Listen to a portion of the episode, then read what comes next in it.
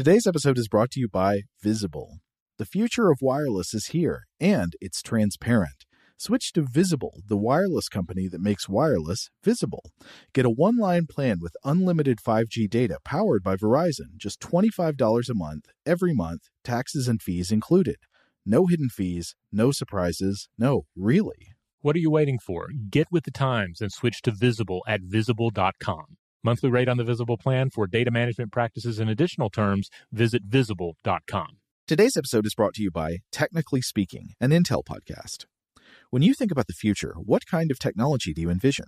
Whatever the future holds, artificial intelligence will undoubtedly be at the heart of it all. Join Graham Class as he hosts season two of Technically Speaking, an Intel podcast, and hear from the minds transforming healthcare, retail, entertainment, personal computing, and more with the help of AI. Tune in every other Tuesday and explore the latest technology that's changing our world today and creating a more accessible tomorrow. Listen to Technically Speaking, an Intel podcast on the iHeartRadio app, Apple Podcasts, or wherever you get your podcasts. Okay, picture this. It's Friday afternoon when a thought hits you. I can spend another weekend doing the same old whatever, or I can hop into my all new Hyundai Santa Fe and hit the road.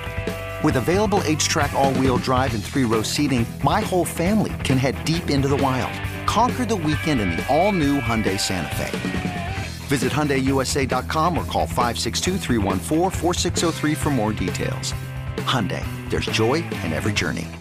What's up? This your boy Lil Duval, and check out my podcast, Conversations with Unc, on the Black Effect Podcast Network. Each and every Tuesday, Conversations with Unc podcast feature casuals and in-depth talk about ebbs and flows of life and the pursuit of happiness. Unlike my work on stage, I tap into a more serious and sensitive side to give life advice and simply offer words of encouragement, yet remind folks to never forget to laugh. Every Tuesday, listen to Conversation with Unc, hosted by Lil Duval on the Black Effect Podcast Network, iHeartRadio app, or wherever you get your podcasts presented by AT&T. Connecting changes everything. Welcome to Stuff to Blow Your Mind from HowStuffWorks.com.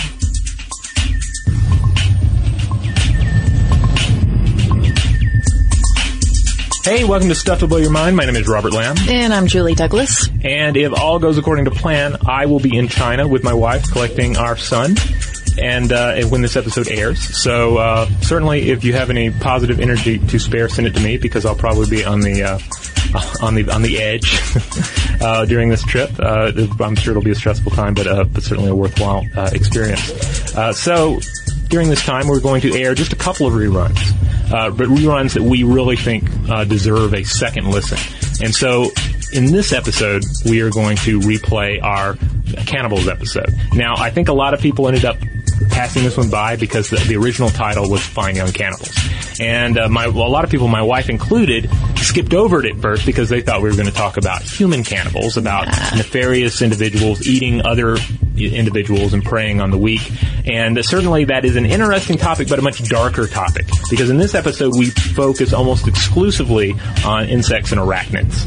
Well, I would say that I think actually the sexual cannibalism that goes on here, the ripping off of praying mantis heads, is pretty dark stuff. But well, it's safer because, well, we're talking about insects, right? Yeah, and it comes down to just pure economy, as we'll discuss in this episode. Yeah, yeah. We'll be talking about siblicide and, and infanticide and uh, some Dwight Schrudism going on. So we hope that you enjoy this. It is rife with some lovely and awful bits of cannibalism.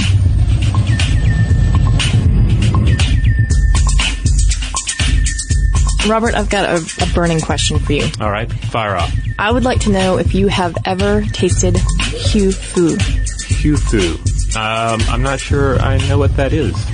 Well, I hope that you're going to say no. Because, because, well, it's non-existent actually. So that's the first thing. Okay. Otherwise, I, I, would worry a little bit if you said yes. It's, uh, it's actually a spoof product, and it was uh, supposedly supposed to be a soy-based food product designed to resemble human flesh in taste and texture. Hmm. And so the website was up uh, for about a year, maybe 2005, 2006. And it had all these great products that you just never could buy. So if you wanted, you know, if you were really wanting a, a finger mm-hmm. or an arm or something, uh, but didn't necessarily want to okay, so cannibalize someone, you could, in theory, order this. So did they replicate? Really. They replicated the taste or the form The taste and the texture. Okay. Yeah. Well, I mean, you know, uh, if, if you really get logical about it, I'm not sure there's anything that weird about it. Not compared to say, um, well, okay, you're a vegetarian, right? Yes. Okay.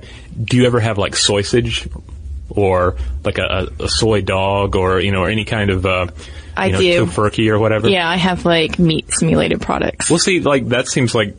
I mean, it, it's not unlike that. You you don't want to actually eat meat, but you're okay with something that and yet, resembles the taste. And, yeah, and yet there's a disconnect because sometimes when I pull out a, a piece of what's supposed to be bacon Mm-hmm. and I look at it and I it, it's a little disconcerting. Yeah. because I'm frying up the bacon and yet I don't eat bacon and I don't necessarily want bacon. Mm-hmm. But I do have to say there is that, that bacon taste that you can never really replicate. Yeah. Yeah. Well, even if you're, but I guess even if you're frying up some soy bacon, it, it is going to look like bacon and not say like a pig's face. Like you can't get a soy pig face, right? Maybe you can. Maybe it's a special order thing, but it's, it's, it's going to be a small Asian market. that may actually carry that. Oh, wow. They do some pretty funky stuff with it.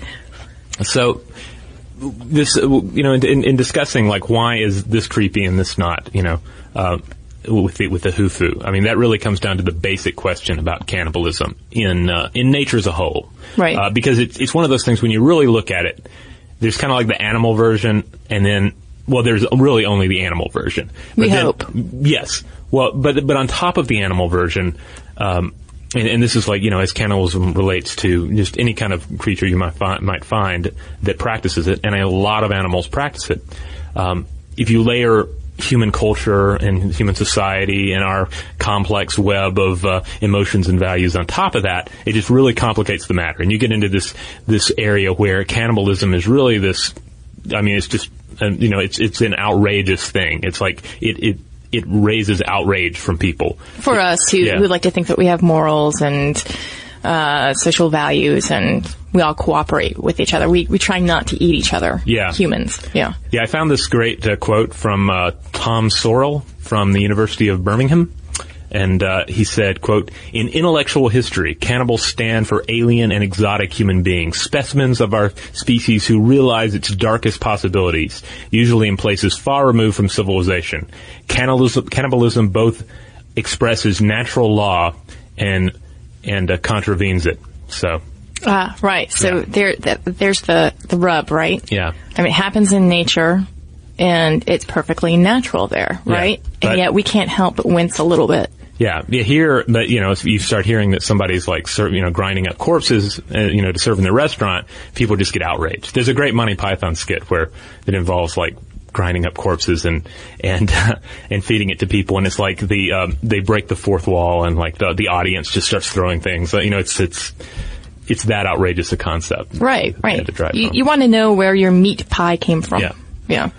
But it's very, like I say, it's very widespread in the animal kingdom, and it is a uh, major mortality factor uh, in the biology of numerous species. So we're going to sort of walk through the. We're not really going to go with pros and cons, but first of all, we're going to look at the case for cannibalism in nature and some of the ways that it's practiced, and there, then we're going to look at uh, the case against.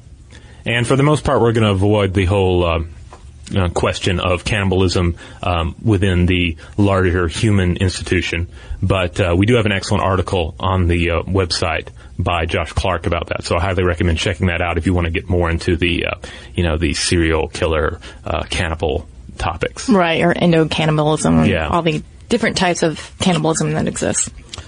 All right. So um, th- the big thing for me when I when I was researching this is that a lot of it really comes down to energy, right? Right. Because if you're an organism on this planet, uh, unless you're a plant that's generating a lot of its energy from uh, pho- through photosynthesis, um, and even that, you're not not all the energy is necessarily coming from the sun. But uh, for the rest of us, we're having to consume other little bundles of energy to um, to keep our energy going. So we're having to eat other organisms. Now we might we might not eat um, you know we might only eat plants or we might only eat animals, but we're having to eat something. So it's this constant, this this huge pyramid, you know, um, of of predators uh, um, preying on other forms of energy. Right. And even bugs. Let's not discount bugs. Some people Oh, yes. eat bugs and they like them quite a bit. They're, well, they're supposed to be quite good. I've never had one. Have you had a bug? No, no, but isn't I think it's a street food in Vietnam. Yeah. Suppo- there was supposedly some in Thailand. I didn't get to try it when I was there. Yeah, it's supposed to be incredibly nutritious. Mm-hmm. Yeah. Yeah. I, I'd try it if I if I had the chance, but it's never offered on you know the, the local menus No, it's not. here in Atlanta. Where are the Yeah. palmetto bug uh, uh, salads? I don't know. You'll have to start a food truck. Yeah. Based on that. So, like we said, the uh, it, it all comes down to energy. It comes down to predation, and cannibalism is basically a pet predator prey interaction within a species. So it's well, a member of this species preying on a member of another uh, of the same species. Okay. So, like uh, you know, when you get into discussions of oh, did uh, did uh, you know humans eat Neander- Neanderthals and did Neanderthals eat humans? That's not really cannibalism. It's kind of creepy, but it's still it's it would be two different species Right. eating each other, uh, Okay. or one. You know, that's that's a whole separate podcast. There. Okay. but It'd be uh, like me eating you, right, same species. right, Right. yeah. Don't worry. But let's hope it doesn't come to that. Right. So w- there are different types of cannibalism, right? So there's um, something called siblicide. Yes. This is uh, most commonly seen in the sand tiger shark. Um, and um, this is a situation where the animal has two uteri, and uh, each one produces a number of eggs, and but each each litter yields just two pups, one for each uterus. Okay. So there's some competitiveness there. Yeah, these um, the, the little embryos have embryonic teeth. So you have all these little, uh, you know, unborn brothers and sisters in there, and it's uh, it's kind of like a, uh, it's like each one is like a battle royale of, uh, you know, who's going to be the toughest. So it's they just kind of, uh, you know, chomp down on each other, and at the end of it, you have one shark pup left standing. Huh. Okay. And and so they're hungry. They've got teeth. Um, it actually reminds me of Dwight Schrute from The Office. um, I don't know if you ever watch it. I, I, do watch it. I, I don't remember the the quote. yeah, he said that he actually absorbed his own twin brother, so he therefore had the strength of a man and a baby. Oh wow. Yeah. So I guess it would be like the Dwight Schrutes of the animal world. Yeah, yeah. You could you could think of this as the Schrute factor. Right. So, um, so they, so these two uh, t- uh, sand tiger sharks end up emerging with the strength of, with with a very Schrute-like uh, veracity Right. to uh, help them, uh, you know, ensure their survival. Yeah, approximately 14 species of, shark are thought to practice some form of this cannibalism, but the uh, the sand tiger shark is the is the one that we've studied the most. And, Okay. uh, and, and we have the most down on. Um, now, uh, it, and, you know, it, one of the things to keep in mind about procreation in the animal kingdom is that, uh, especially sexual reproduction, it's like a huge energy um, uh, waste. Yeah. Well, not necessarily a waste, but let's say it's an investment, a huge investment. Because um, just look at humans, for instance. Think of all the energy that goes into sexual selection.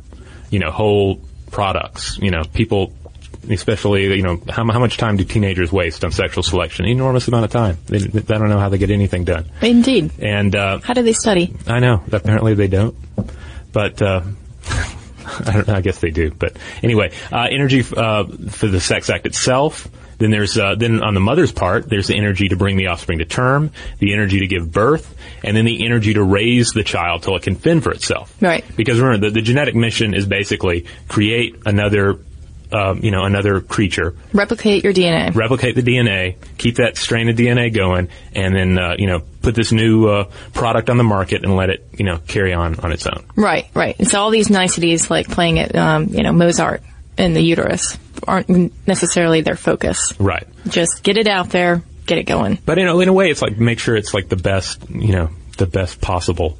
Uh, and instead of eating uh, the sharks in the womb, it's you know potentially listening to Mozart, right? Right. Yeah. So um, I I also like to think of think of this in terms of uh, of like a business. Like if uh, if How Stuff Works were to launch like a like some sort of separate entity, Okay. like uh, I don't know um, how crabs work or something. Like we were going to do a site that's just about crabs, and we're like, this is going to be it's going to be like How Stuff Works, except it's only going to focus on crabs. It's, it would be kind of like the company's offspring, right? Okay. So it'd be like all crabs all the time, crab fashions, crab recipes, crab Right. science. But the but the but the existing business has a certain amount of energy already tied up into it. Right. A certain number of employees, right? So let's say, well, okay, we're going to have one one employee go off to be the editor of this new site, and another to be the writer, another to be the marketing guy, another to be the you know the programmer, uh, et cetera. All the things that that can make it what it is, and it has to. Uh, has, and, it- and where it's like forming this new entity of itself, right? Okay. So it's this this huge energy inve- in, in, um, this huge energy investment, and if that doesn't work, then one of two things are going to happen: either all those people are going to lose their jobs, or they're going to be absorbed back into the parent company, Okay. or at least that's my my understanding. They're going to be Schruted. Yeah, they're going to be Schruted. Okay. So um, th- that leads us to another type of cannibalism that's uh, pretty com- really very common, and that's the eating of one's own young. Yeah. Which again is one of these kind of like terrifying type of things. There's the classic image. Is it uh, Cronus, the uh, the god? Of time? Yeah, eating uh, his own son. I think so. Yeah, and Yeah. then like then I, I, I'm I'm a little shaky on this particular story from um, uh, mythology, but there's a famous painting of it, and uh, there's I think Zeus like was able to like somebody snuck Zeus away by putting a rock in there so that uh, so that he would eat the rock instead of baby Zeus. Of course. Yeah. Yeah, because Zeus was all about uh, killing the young, his young. Yeah. Yeah. So, um, so anyway, it's it's another sort of terrifying idea, you know, that the oh my goodness, the mother is the life bringer, and then you know, and, and if you've ever had hamsters or uh, or any other t- uh, you know kind of uh, animal like that that ends up killing its young and or eating them, it can be kind of a terrifying uh, moment. But it makes a lot of sense from an energy standpoint. Right, from a survival Right. basic. Yeah, there, you know, there's ener- energy has been expended to create these uh, these new uh, creatures, and there are calories wrapped up in them. So you bring them back into the fold, right? Right. Okay. Well, I'm actually thinking too, um, sort of related to that. There's the masked booby, which is a bird. Whoa, whoa, whoa! What? Yes, I knew. I knew it. I knew I couldn't just say masked booby. Yeah, you've got to you got to run these by me and. Uh, Yeah, I know. meeting, That's so why I I've got to give them. you a, um, a hint there. Okay. But um, okay, so getting that aside, the masked booby Okay. is actually a bird, and it's indigenous to the Galapagos Islands. And uh, that's a case where the parents. It, it's a case of sib eating, right? So Okay. that there there are two siblings. Um, but that's a case where the parents actually step in and they encourage them to kill one of the other off. Whoa! Yeah, and they actually the, the odds are stacked um, in favor of their eldest. So they, they it's sort of like uh, akin to getting them into a match and seeing like a chicken fight and seeing who's Oh. going to come out best. And the uh, the reason for that is the the very same, which is you know you want to put all your effort into the sibling that's going to survive and has the best chance of carrying on. It's I mean it, it sounds harsh, but I mean, it comes Wow. back to that. So anybody out there that is in kind of a uh, a Bluth family type situation where they feel like their mom and or dad are stirring uh, competition uh, up, just be glad that they're not encouraging you to kill and eat each other. That's right. Be glad that you're not a masked booby. Yes.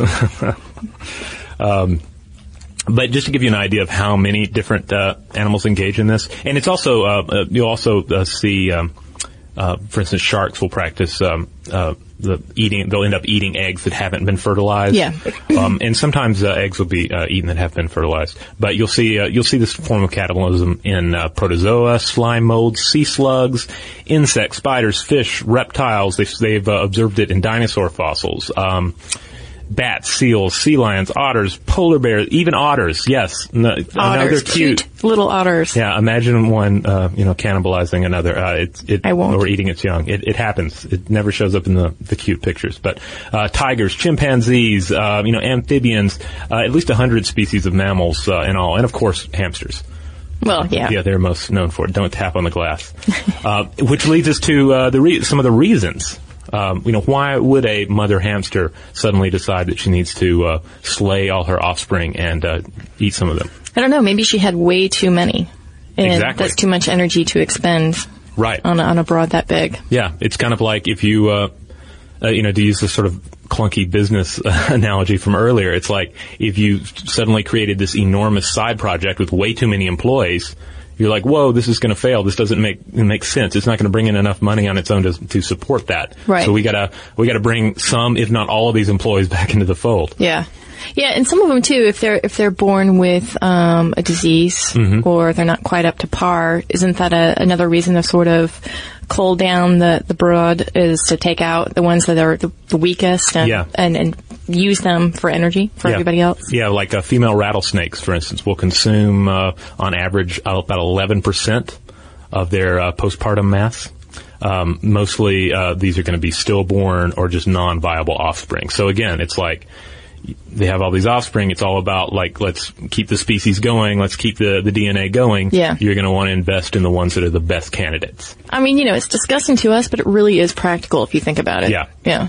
Yeah. If you, if you take the anthropomorphic ness out of it. Yeah, it's like you know, it's the base, it's the basic mission, the genetic mission, and the uh, the, the the energy logic tied to it. And it, yeah, if you strip away all the, uh, the the layers that human culture has put on top of it, then yeah, it's it makes perfect sense. You know, just as a as a side observation or question, I was thinking about this, and I was thinking about mammals who eat their placentas after birth. Uh huh. And I'm, I'm wondering if they ever uh, cannibalize their young. If maybe eating the, carried away. well, no, I'm wondering if maybe the eating the placenta actually um, serves the need of of eating some sort of protein and getting some energy source back, and and instead of eating their young, they they eat their placenta. I, I think it would make yeah, it would make perfect sense. I don't know. I have that's a question. If anybody knows the answer to that, that would love to know. Yeah. Um, uh, another great example of this uh, comes uh, in uh, invasive cane toads in Australia. And uh, these are just some these are some some crazy animals because you'll have uh, small and medium sized, but not large cane toads, and they'll wave a long middle toe uh, off their hind foot up and down in the water, and they're doing this uh, to to uh, to catch other um, toads. And then the cane toad larva will actively seek out toad eggs of the same species to eat. So there's just like a lot of cannibalism going on in cane toads. In fact, um, and again, they're invasive and they're a huge problem in Australia. And uh, they they found a 2010 study found that uh, this was actually uh, um, encouraging them to spread because a mother toad would end up uh, you know wanting to lay her eggs in a, a virgin um, a pond or, uh, or a little uh, stream or whatever just to en- encourage uh, just, just to protect it from other cane toads. Oh wow. Yeah. Okay. So it's like you know you're. It just ends up you know oh we got to find new water new water to. Uh, to- to- for these eggs to develop in, so they're not eaten by all the other cane toads.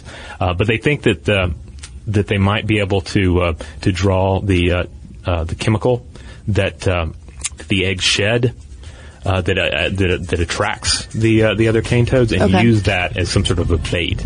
It's like a pheromone or something. Yeah, yeah. It's similar to that. I just can't get over the image of like all these toes Yeah. pointing over the water like synchronized swimmers. Mm-hmm. Yeah. Sure that's happening. All right, we're going to take a quick break, and when we come back, more cannibalism. Shout out to Astepro for sponsoring this episode and providing us with free samples. Rob, as the uh, the local host with allergies here, they sent you some of their nasal spray to treat your allergies. What was your experience like? Yeah, that's right. I always wrestle with the pollen a bit when it rolls in during the spring. So they sent me the little uh, nasal spray. I tried out the product, and yeah, it sure did help me get on top of my symptoms for the day. And it's so fast acting, uh, it was already kicking in before I left the house. Astepro is a first of its kind nasal allergy spray. It's the fastest 24 hour over the counter allergy spray. It starts working in 30 minutes, while other allergy sprays take hours. Astepro is the first and only 24 hour steroid free allergy spray. Astepro delivers full prescription strength indoor and outdoor allergy relief from nasal congestion, runny and itchy nose, and sneezing. Get fast acting nasal allergy symptom relief with Astepro. Go to asteproallergy.com for a discount so you can get Astepro and go today. A S T E P R O allergy.com. Astepro and go. Use as directed for relief of nasal congestion, runny nose, sneezing, and itchy nose due to allergies. Today's episode is brought to you by Technically Speaking, an Intel podcast. When you think about the future, what kind of technology do you envision? Whatever the future holds, artificial intelligence will undoubtedly be at the heart of it all.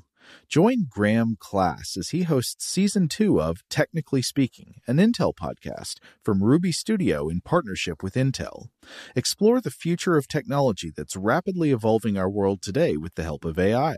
There's still so much work and research needed to fully understand the power and potential of AI, and Intel is at the forefront of implementing AI in revolutionary technology that's changing the world we live in for the better.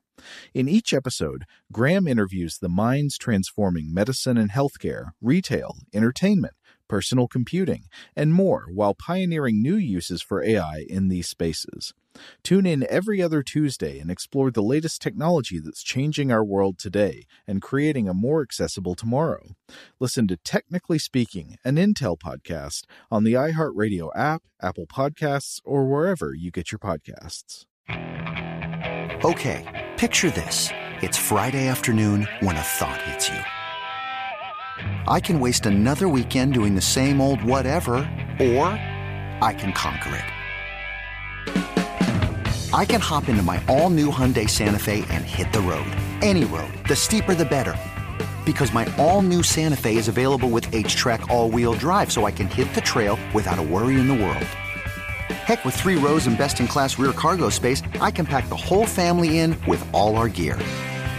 We've got available dual wireless charging for our phones, so we'll never lose touch with civilization, and we won't lose touch with the primordial power of Mother Earth. So, which is it? Waste the weekend or do something a little more epic? And conquer it in the all new Hyundai Santa Fe. Visit HyundaiUSA.com or call 562 for more details. Hyundai, there's joy in every journey. Today's episode is brought to you by eBay.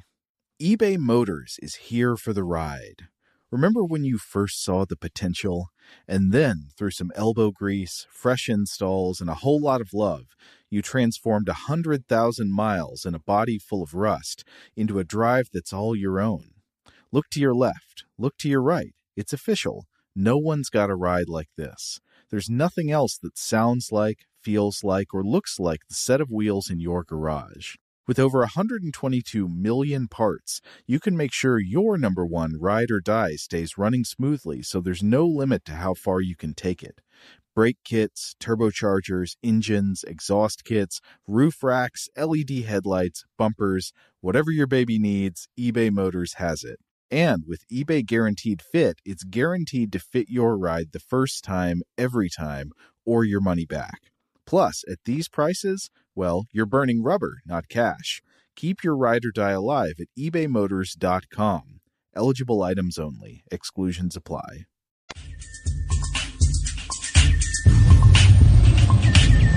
So yeah, we could keep going and just listing all sorts of weird and, um, and grotesque examples of uh, mothers eating their own young, but uh, we should probably move on into another fascinating area of cannibalism, uh, uh and definitely a sexier area of cannibalism: sexual cannibalism. Oh yeah, yeah. Which sounds like a great, great name for a band if it is not used already.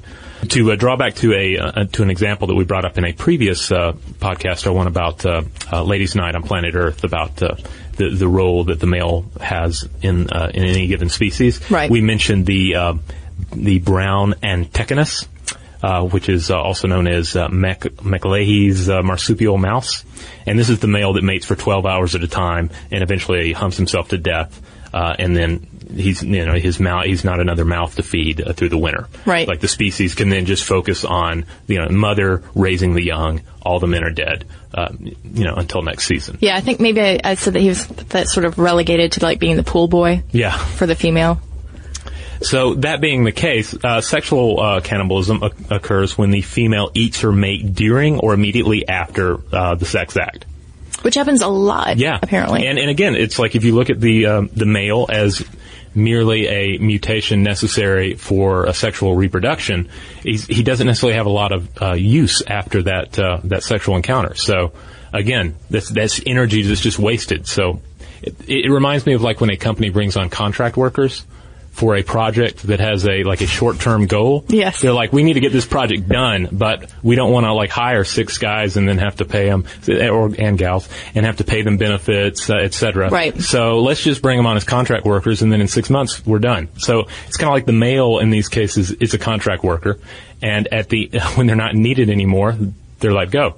And they're they're submitting themselves to this process willingly because they want to make sure that their offspring sub- survive. Is that the idea behind this? What the mating? Yeah. Well, that, that, they would say, okay, yeah, I will mate with you, knowing that you're going to say you're a praying mantis. You're going to rip my head off and then consume me as I'm mating you. Well, it's interesting. I was reading some stuff about this, and uh, most in most cases, the male, I mean, the male's going to mate That's uh, am I right, ladies? The the male is the I mean that's the, the male's mission. Right. So he's he's going to engage in that. But you'll also see, uh, like with praying mantises, the the males will try and survive. Uh, within you know their limited ability to do so, uh, and it's also there's kind of, it's kind of exaggerated in most uh, praying mantises, I understand, uh, because a lot of the um, the early uh, studies into this, you had females in captivity who had not eaten as much as they'd want to. So it's Oh, kind of so like they were voracious. yeah, they were voracious. They off hungry. Yeah, and so here's Right and this um, this mantis, and you know, they're uh, he's done his part or is doing his part, and he can continue doing his part generally pretty well, even with his head eaten off. Mm-hmm. So they just go for it. They say that typically, uh, praying mantis um, cannibalistic mating process only occurs five to thirty-one percent of the time, and uh, and it occurs most often if the female is hungry. Okay. Yeah, and so most most species are only going to cannibalize regularly in captivity. But there's one species, uh, the Mantis religiosa, um, which is uh, uh, which is really into it. And it's necessary that the head be removed for the mating process to to uh, to take effect properly. So, uh, and, and in these cases, the female typically eats a third of her partners. And uh, she eats even more uh, in the lab if the male can't escape. Okay. But that's the thing. The male will try and escape.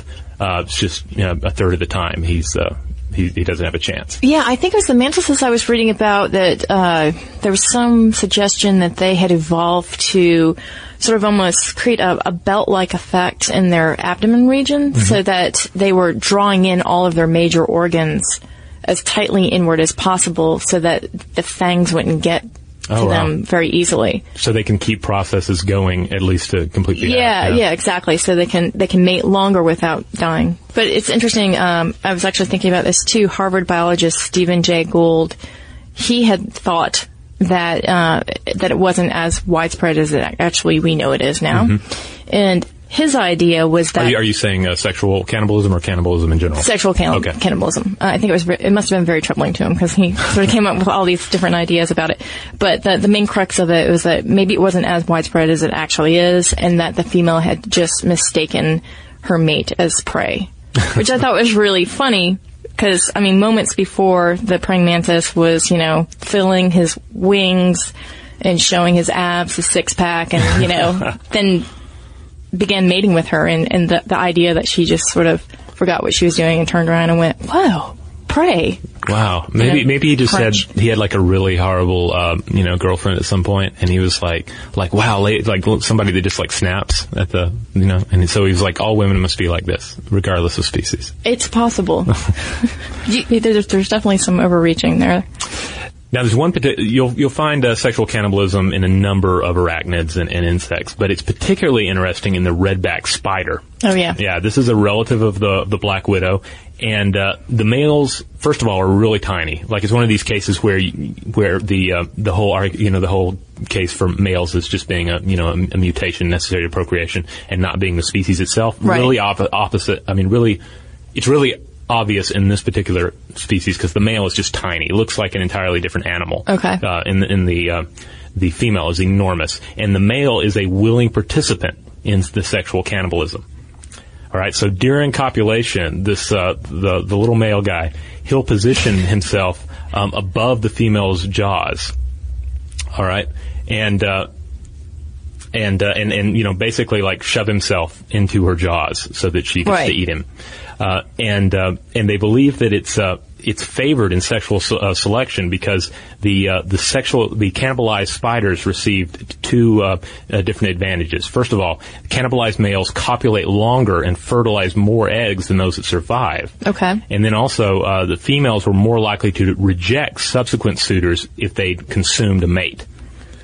So, um, This makes sense. Uh, I think they were talking about it as a sort of like uh, a sperm plug. yeah. Yeah, I mean, n- not to get racy about it or Yeah. anything, but basically that, you know, they had made their deposit and that, you know, any other males after that wouldn't necessarily be successful. Right. Yeah, and it's and it's interesting because like we're looking at these other um, the, the cases of sexual um, cannibalism, and the male really doesn't necessarily have any. There's no argument for the male sticking around and being eaten for the uh, you know the advancement of the species and the and, and him passing on his DNA. But this is a case where there's a definite advantage if he gives himself up to uh, you know to the appetite of his mate. Yeah, and I thought something that um, was really dramatic that I read is that they one account said that they actually somersault onto the fangs. we just like, take me, please, eat me. And then the other thing that I read is that um, during the mating process, that they pluck the strings on the the female's web for like eight hours. Oh, And I know, it's, and I thought that is kind of sweet. But then I kind of thought, well, maybe she was like, God, that is driving me crazy. I'm going to eat you.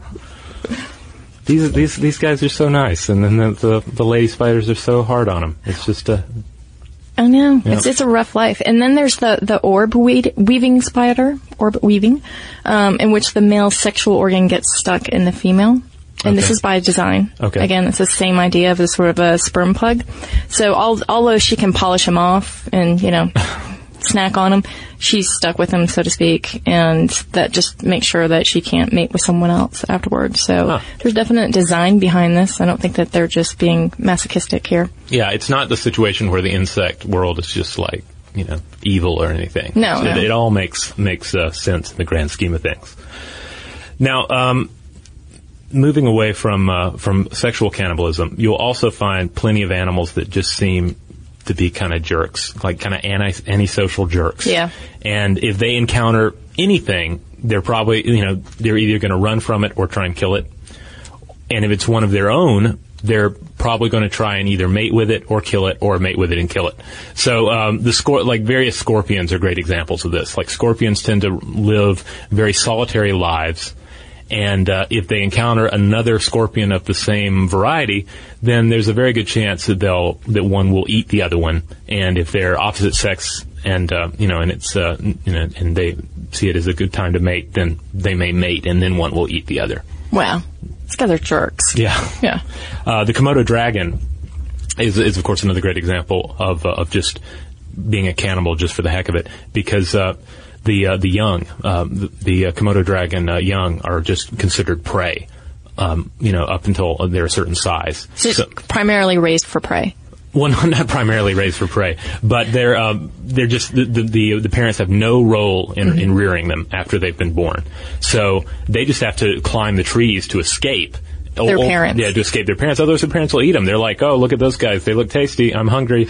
Let's do this. Uh, interestingly enough, the one thing they can do to, uh, besides hiding in the treetops, is if they smear themselves in excrement, then uh, then that will keep uh, the, uh, the the their parents from potentially eating them. That does actually work. Yeah. Too. Yeah. Yeah. Yeah. Okay. Today's episode is brought to you by Technically Speaking, an Intel podcast. When you think about the future, what kind of technology do you envision? Whatever the future holds, artificial intelligence will undoubtedly be at the heart of it all. Join Graham Class as he hosts season two of Technically Speaking, an Intel podcast from Ruby Studio in partnership with Intel. Explore the future of technology that's rapidly evolving our world today with the help of AI. There's still so much work and research needed to fully understand the power and potential of AI, and Intel is at the forefront of implementing AI in revolutionary technology that's changing the world we live in for the better. In each episode, Graham interviews the minds transforming medicine and healthcare, retail, entertainment, personal computing, and more while pioneering new uses for AI in these spaces. Tune in every other Tuesday and explore the latest technology that's changing our world today and creating a more accessible tomorrow. Listen to Technically Speaking, an Intel podcast on the iHeartRadio app, Apple Podcasts, or wherever you get your podcasts. Okay, picture this. It's Friday afternoon when a thought hits you. I can waste another weekend doing the same old whatever, or I can conquer it. I can hop into my all new Hyundai Santa Fe and hit the road. Any road. The steeper, the better. Because my all new Santa Fe is available with HTRAC, all wheel drive, so I can hit the trail without a worry in the world. Heck, with three rows and best in class rear cargo space, I can pack the whole family in with all our gear. We've got available dual wireless charging for our phones, so we'll never lose touch with civilization, and we won't lose touch with the primordial power of Mother Earth. So, which is it? Waste the weekend or do something a little more epic? And conquer it in the all new Hyundai Santa Fe. Visit HyundaiUSA.com or call 562-314-4603 for more details. Hyundai, there's joy in every journey. Today's episode is brought to you by eBay. eBay Motors is here for the ride. Remember when you first saw the potential? And then, through some elbow grease, fresh installs, and a whole lot of love, you transformed a 100,000 miles and a body full of rust into a drive that's all your own. Look to your left, look to your right. It's official. No one's got a ride like this. There's nothing else that sounds like, feels like, or looks like the set of wheels in your garage. With over 122 million parts, you can make sure your number one ride or die stays running smoothly so there's no limit to how far you can take it. Brake kits, turbochargers, engines, exhaust kits, roof racks, LED headlights, bumpers, whatever your baby needs, eBay Motors has it. And with eBay Guaranteed Fit, it's guaranteed to fit your ride the first time, every time, or your money back. Plus, at these prices, well, you're burning rubber, not cash. Keep your ride or die alive at ebaymotors.com. Eligible items only, exclusions apply. Xfinity has free premium networks for everyone this month, no matter what kind of entertainment you love. Addicted to true crime? Catch killer cases and more spine-tingling shows on A&E Crime Central. Crave adventure? Explore Asian action movies on Hi-YAH. Searching for something extreme? Check out skating, snowboarding, and more on Fuel TV Plus, the global home of action sports. And find crowd-pleasing bops on iHeartRadio's Hit Nation playlist. There's new free shows and movies to love every week. Say free this week in your Xfinity voice remote. Komodo Dragon 2, I, I remember something with Sharon Stone's husband some years back. Oh, I forgot about that. Didn't, didn't they dine on her husband's foot? I think so. Yeah. Yeah. I think they went like a, a behind the scenes or something and he, and he went to go pet it. Yeah. That just seems like a bad idea. Yeah, I, I understand it really scarred him. He's been, uh, I mean, uh, emotionally to the Right. point where he, he always keeps himself smeared in uh, Komodo excrement. Excrement, yeah. especially on vacation. I guess that's why their relationship didn't work out. Yeah. and of course, you'll find plenty of cases where um, animals of, uh, of, of, of various form uh, will be more than willing to eat their own dead. Uh, after they've been killed by another, you know, species, you know, alligator, crocodile comes across a dead, uh, you know, creature of the same species. It's food; they'll eat it. A number of scavengers, uh, like vultures, uh, etc. They they see the food, they'll eat it. And even you know humans. Um, throughout throughout history, you have uh, situations where humans have eaten their own dead in uh, cases of survival cannibalism. Right. Um, some of those cases are a little um, controversial. Like uh, I've I've read cases for and against the um, uh, the Donner Party cannibalism thing actually happening. Right, because there were no actual witnesses. Yeah. But, uh, but then you also have the uh, the case of the, the soccer team and Alive, um, and the and the actual events that that movie uh, and book were based on, where you know they're they're in a horrible situation. The you know these there are these dead bodies, and really on a very logical level, those bodies are energy. And if you're in a situation where it's life or death, you're going to consume that energy. Right. And I think that's the important thing to think about is that it, it really is in extreme conditions, right? In, Yeah. in with humans, as it has happened, and in nature. I mean, food is scarce. Um, but, you know, you can always look over at someone and say, hmm, he would be a good protein source. Yeah, and in nature it tends to be a lot. It's a lot more life and death, obviously. Uh, especially these cases we're looking at in the ocean, where where competition is tremendous. Right. And um, you know, I, I think a lot of our our fascination with cannibalism is that it is.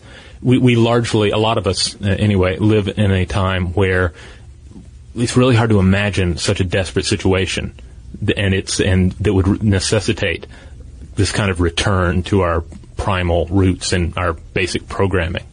Yeah, actually, wasn't it Ted Turner who n- not too long ago uh, warned everybody that we'd become cannibalists if uh, if we didn't address the global warming situation? Oh, really? I missed that. Yeah, yeah. It was, I mean, of course it drew outrage, but Wow. uh, it was certainly a way to get people to pay attention to the problem. Oh, yeah, oh, I actually, um, yeah, I actually heard that they, um, the, the Ted's Montana Grills, they actually had um, these uh, these statues of people that they were going to start rolling out in place of the buffalo. if that cannibalism thing were, because you know, I mean, Ted's a savvy businessman, so Yeah. if cannibalism becomes a new thing, then uh, Ted's Montana Grill is going to pick up on it. Yeah, of it. course. That's a brilliant idea.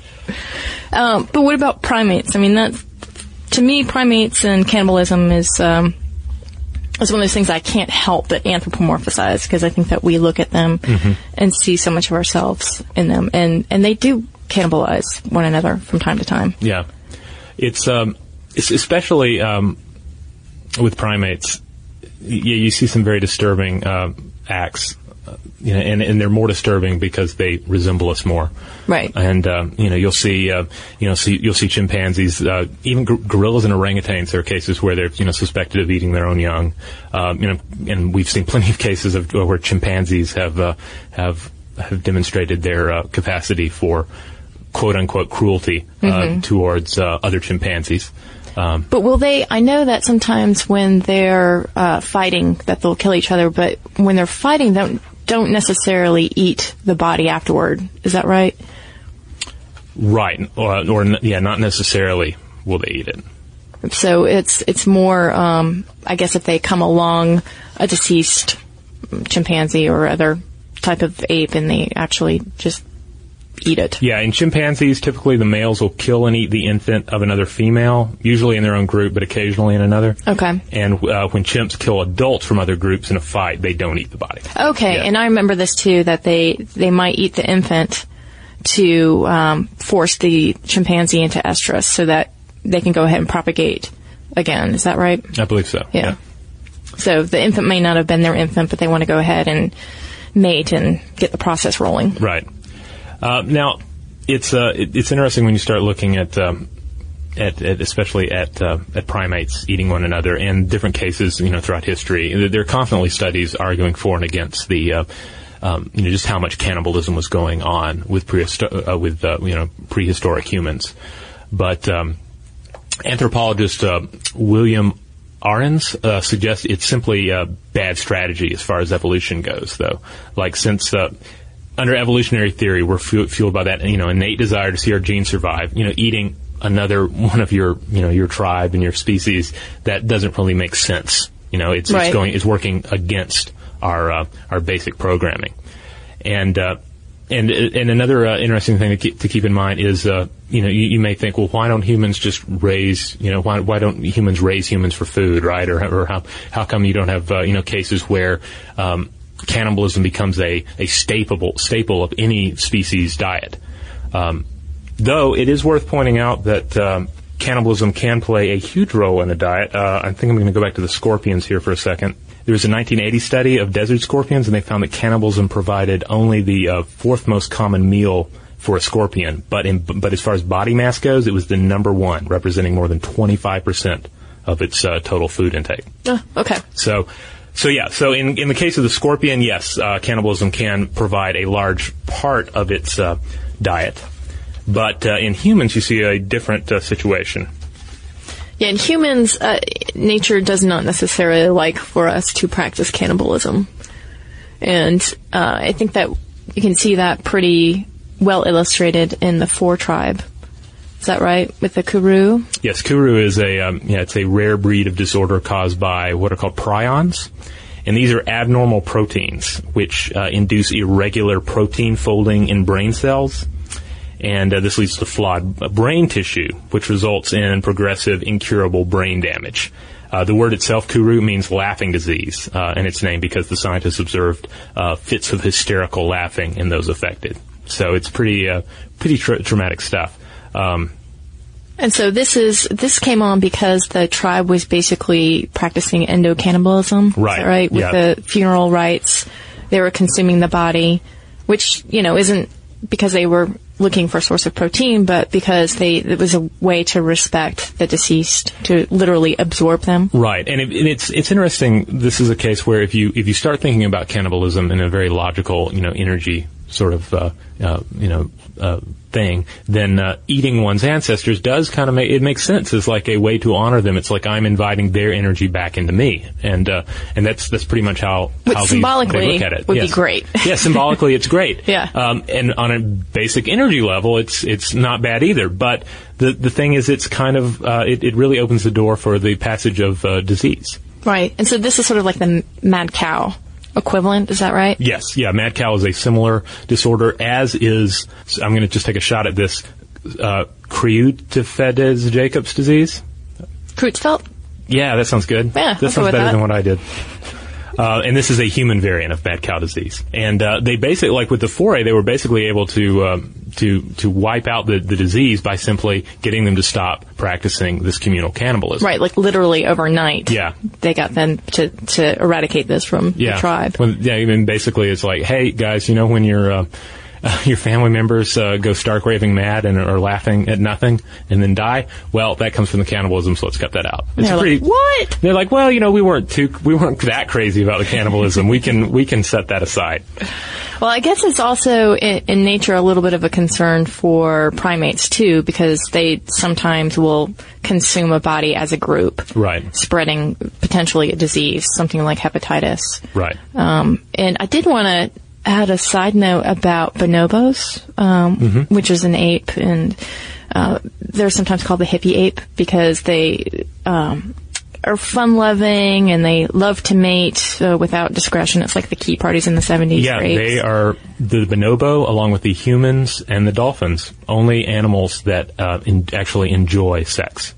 Right. Yeah. Yeah. So, um, hence called the hippie ape. I don't know. Um, do hippie apes enjoy sex more than other apes? I don't know. But uh, something that was pretty disconcerting is that they were observed pretty recently to, in the wild to have consumed one of their own. And uh, again, this is the anthropomorphic thing where we look at them and we say, oh, but they're just peace loving and they just love to have sex with each other. Why are they eating each other? Um, but they would be a good example of primates um, taking the body and eating it, and they actually ate that body for more than seven hours, um, which is a lot longer than they would take on any other body. And uh, some of the people in the group, or the individuals, I guess you would say, Right. people, uh, were actually playing with the food. So um, it, it's a it's an interesting side note in that. Uh, it's an odd occurrence for bonobos to be doing that and in the way that they did. And of course, you could extrapolate that it was some sort of uh, funeral rite, but then that wouldn't really be correct because we just don't know what they were doing. But it's also a good example of how that disease could be transmitted through the group. Right. Now, and it's easy to, though, to fall into the trap of saying, well, then this is a great case of where, you know, can, you know, nature abhors cannibalism and that, you know, cannibalism of this nature, this, you know, communal, communal cannibalism is just poison. Um, and, and, you know, may, maybe, you know, you could still make that case, but, uh, I was looking at a 2006, uh, University of Virginia study, and they found that ca- cannibalism, uh, is actually only documented as the predominant transmission mode, uh, of a disease in very few species. Um, yeah, even even through uh, you know specific instances of cannibalistic transmission um, that, that have been noted, um, like basically, it, the only two cases they found were the prion transmission Right. in humans that we mentioned earlier, and a um, a kind of protozoa uh, based uh, illness in lizards. Oh, right, yeah. And do you think this is because most cannibalism is one-on-one as opposed to a, a group situation? Like the, the, the group cannibalism is more of an outlier? Um, yeah, well, I th- yeah, and also I think it's uh, it, it also comes down to like cannibalism, like you know. A disease is going to needs to spread. It's got the same genetic mission as, as as any organism. Right. So it needs it needs a, a road it can count on. Right. So the the idea of some sort of disease depending exclusively on cannibalism it, it, it largely doesn't make sense. It's Okay. just not a not an economic way of going about it. So like so um, in- you know, for instance, in the study, in other cases of cannibalistic d- disease transmission, uh, and there were others, alternate disease transmission modes existed. Um, so it's like the you know hepatitis or something. Hepatitis isn't depending exclusively on group cannibalism to spread, but if that door's open, it'll gladly gladly take it. you Right. know? Right. Not to personify the uh, the illness too much. No, no. So I guess that uh, talking about um, not trying to anthropomorphize, ultimately you can't get back around to this question. Aren't we sort of all cannibals on some level or another? Yeah, I mean, uh, you know, you look at things like um, you know anything from a blood transfusion to uh, you know organ transplant. I mean, it's it again kind of comes down to uh, the the energy uh, uh, situation. It's like we're we're taking energy out and storing it. We're harvesting energy that it can uh, that is otherwise going to be wasted and bringing it back into ourselves. Yeah. Um, there are a few interesting cases in uh, in uh, traditional Chinese medicine where you have uh, what they call Taibo, like T A I B A O, nothing to do with uh, The uh, martial arts exercise yeah, videos. nothing to do with that, but uh, but this is a particular medicine that involves uh, something uh, uh, also referred to as a abortus because it's uh, it's uh, harvested from uh, from fetuses, um, and this is according to uh, Mary Roach in her book Stiff. She goes into this a little and Yeah. explores uh, there's a whole chapter on cannibalism. Uh, the the use of materials from corpses in medicine in that book. So I highly recommend checking that out.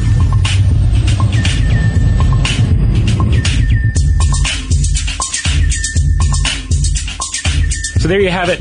Fine young cannibals, fine young animal cannibals. Uh, hope you enjoyed it. It's an older episode, but again, uh, the information is certainly all good. Yeah, that's right. Uh, so does this uh, change the way that you look at praying mantises now? Uh, do you think of them as being these zen-like creatures or just uh, horrific sexual antics? Yeah, let us know. You can find us in all the normal places. We're at stufftoblowyourmind.com. That's the, the mothership.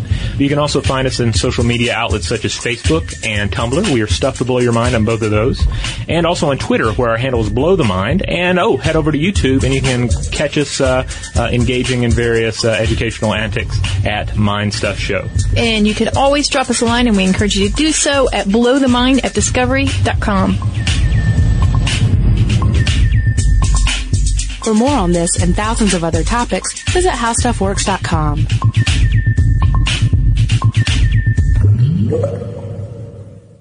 Today's episode is brought to you by Visible. The future of wireless is here, and it's transparent. Switch to Visible, the wireless company that makes wireless visible. Get a one line plan with unlimited 5G data powered by Verizon, just $25 a month, every month, taxes and fees included. No hidden fees, no surprises, no, really. What are you waiting for? Get with the times and switch to Visible at visible.com. Monthly rate on the Visible plan for data management practices and additional terms, visit visible.com. This is Malcolm Gladwell from Revisionist History.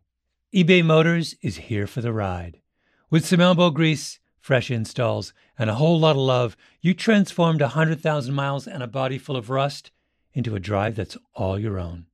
Brake kits, LED headlights, whatever you need, eBay Motors has it. And with eBay Guaranteed Fit, it's guaranteed to fit your ride the first time, every time, or your money back. Plus, at these prices, you're burning rubber, not cash. Keep your ride or die alive at ebaymotors.com. Eligible items only, exclusions apply. There's no distance too far for the perfect trip. Hi, checking in for. Or the perfect table. Hey, where are you? Coming! And when you get access to Resy Priority Notify with your Amex Platinum card Hey, this looks amazing! I'm so glad you made it. and travel benefits at fine hotels and resorts booked through Amex Travel, it's worth the trip. That's the powerful backing of American Express. Terms apply. Learn more at americanexpress.com slash with Amex. Xfinity has free premium networks for everyone this month, no matter what kind of entertainment you love. Addicted to true crime? Catch killer cases and more spine-tingling shows on A&E Crime Central. Crave adventure? Explore Asian action movies on Hi-YAH. Searching for something extreme? Check out skating, snowboarding, and more on Fuel TV Plus, the global home of action sports. And find crowd-pleasing bops on iHeartRadio's Hit Nation playlist. There's new free shows and movies to love every week. Say free this week in your Xfinity voice remote.